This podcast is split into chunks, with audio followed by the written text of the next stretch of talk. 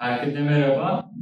Sanat Kritik'in ilkini gerçekleştirdiği Türkiye'de Sanat Yayıncılığı Sempozyumuna hoş geldiniz. Bu sempozyum dizisi aslında bizim daha önce Sanat Kritik'te pandemi döneminde başlattığımız bir yazı dizisinden hareketle ortaya çıktı. İlk olarak bir yayın evleri ve yayın evlerinin özel dizileriyle alakalı bir söyleşi dizisine başlamıştık.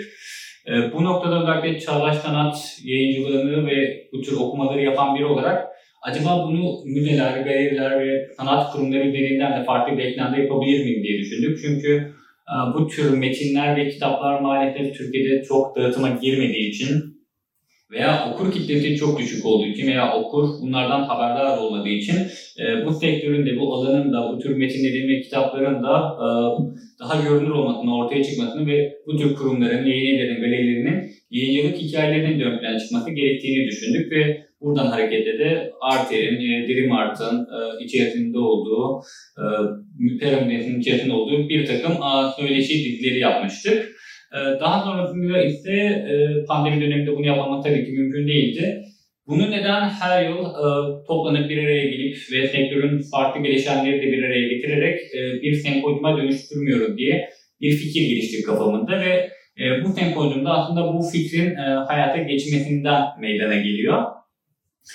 Bugün ilk oturumunu gerçekleştireceğimiz etkinlikte bir yandan farklı konularda, farklı alanlarda sanat yayıncılığı nedir, nasıl yapılıyor? İlk olarak birinci oturumda dijital sanat yayıncılığı nasıl yapılıyor? Çünkü bunlar özellikle günü takip etmesinden ve halihazırda sanat dünyasında neler oluyor anlamında kafamdaki sorulara cevap vermesi bakımından önemli bir yerde duruyor.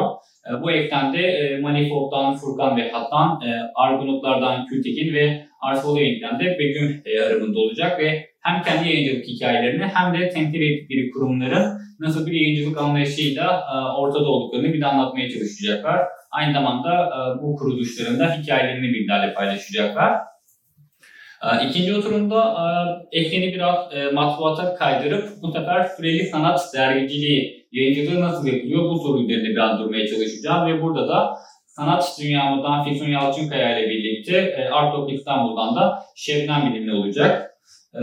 Bir süreli sanat dergisi nasıl çıkarılır, ne tür bir süreçten geçer, bu işin ekonomisinde neler var gibi sorular ekleninde hem sektörün hem de kendi hikayelerinin nelere denk geldiğini bizlerle paylaşacaklar.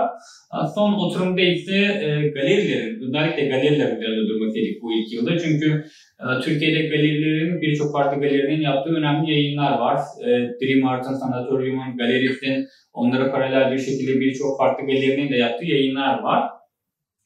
Bu eklemde özellikle hem tarihçesi bakımından hem de denk düştüğü alan bakımından bizim için kıymetli olan 3 galeriyle bu yol konuşacağız. Dirimart'tan Çiçek Hanım bizlerle olacak, Sanatorium'dan İlkay Demir ve son olarak da galeriden Ecem Ümitçi bizlerle beraber olacak ve hem temsil ettikleri galerilerin sanat anlayışını hem de bu anlayışa paralel bir şekilde ne tür bir yayıncılık politikası güttüklerini bir de anlatacaklar.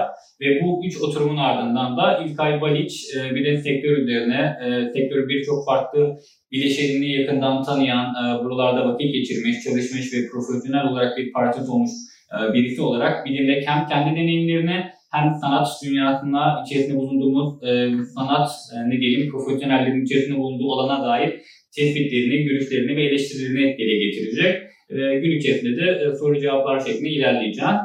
Bir yandan oturum başlayacak. Herkese hoş geldiniz derim. Çok teşekkürler.